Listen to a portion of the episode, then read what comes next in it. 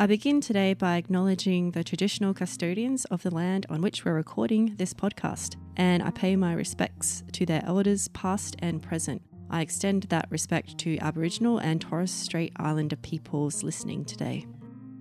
This is a short podcast episode in tribute to Van. Van describes her experiences growing up in Vietnam and living in Australia. She reflects on how cooking has instilled in her a sense of confidence and empowerment and allowed her to connect with her heritage and build a community around her passion for food. Van is a cook at Cultural Catering, which is a social enterprise and a program of North Richmond Community Health.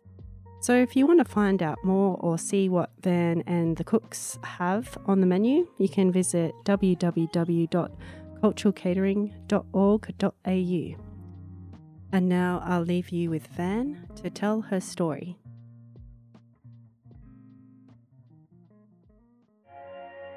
Hello, my name is uh, Van and I come from Vietnam.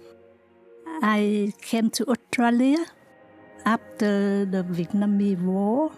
I am a single mother and single mom you know the war when I was um, a little in Vietnam. My mother um, cooked for dinner. She would always want me to help her because we have a big family. When I was um, 20, I studied at school and finished year 9. Then I stay home to help my mother do the, do the business. And I also help my mother to cook for my my brother. Mm, yes, and I learned a lot of traditional dish for my grandma. I have three children, and I have uh, five grandkids. Mm. When my children were young, I love to cook for them.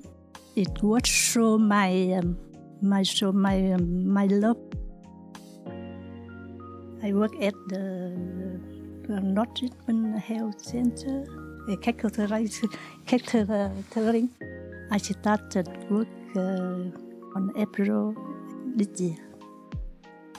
When I was a new worker here, I was not, not uh, confident and I was very nervous, but I have um, gained my confidence in working here mm, because people um, and manager here are very friendly and helpful.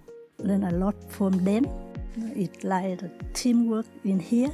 We always help each other very well, and we take a pride uh, for, to our cooking, and it's really like um, a community. I am proud about the Vietnamese dish. I have uh, cooked at my work, such as like um, veggie rice paper roll and um, spring rolls. I, I like it when I see people enjoy my cook, cook and I very happy. In the future, I hope I will have more grandchildren so I can play with them. And I, I also hope I will be working, continue here. Yeah, because I love uh, little very much.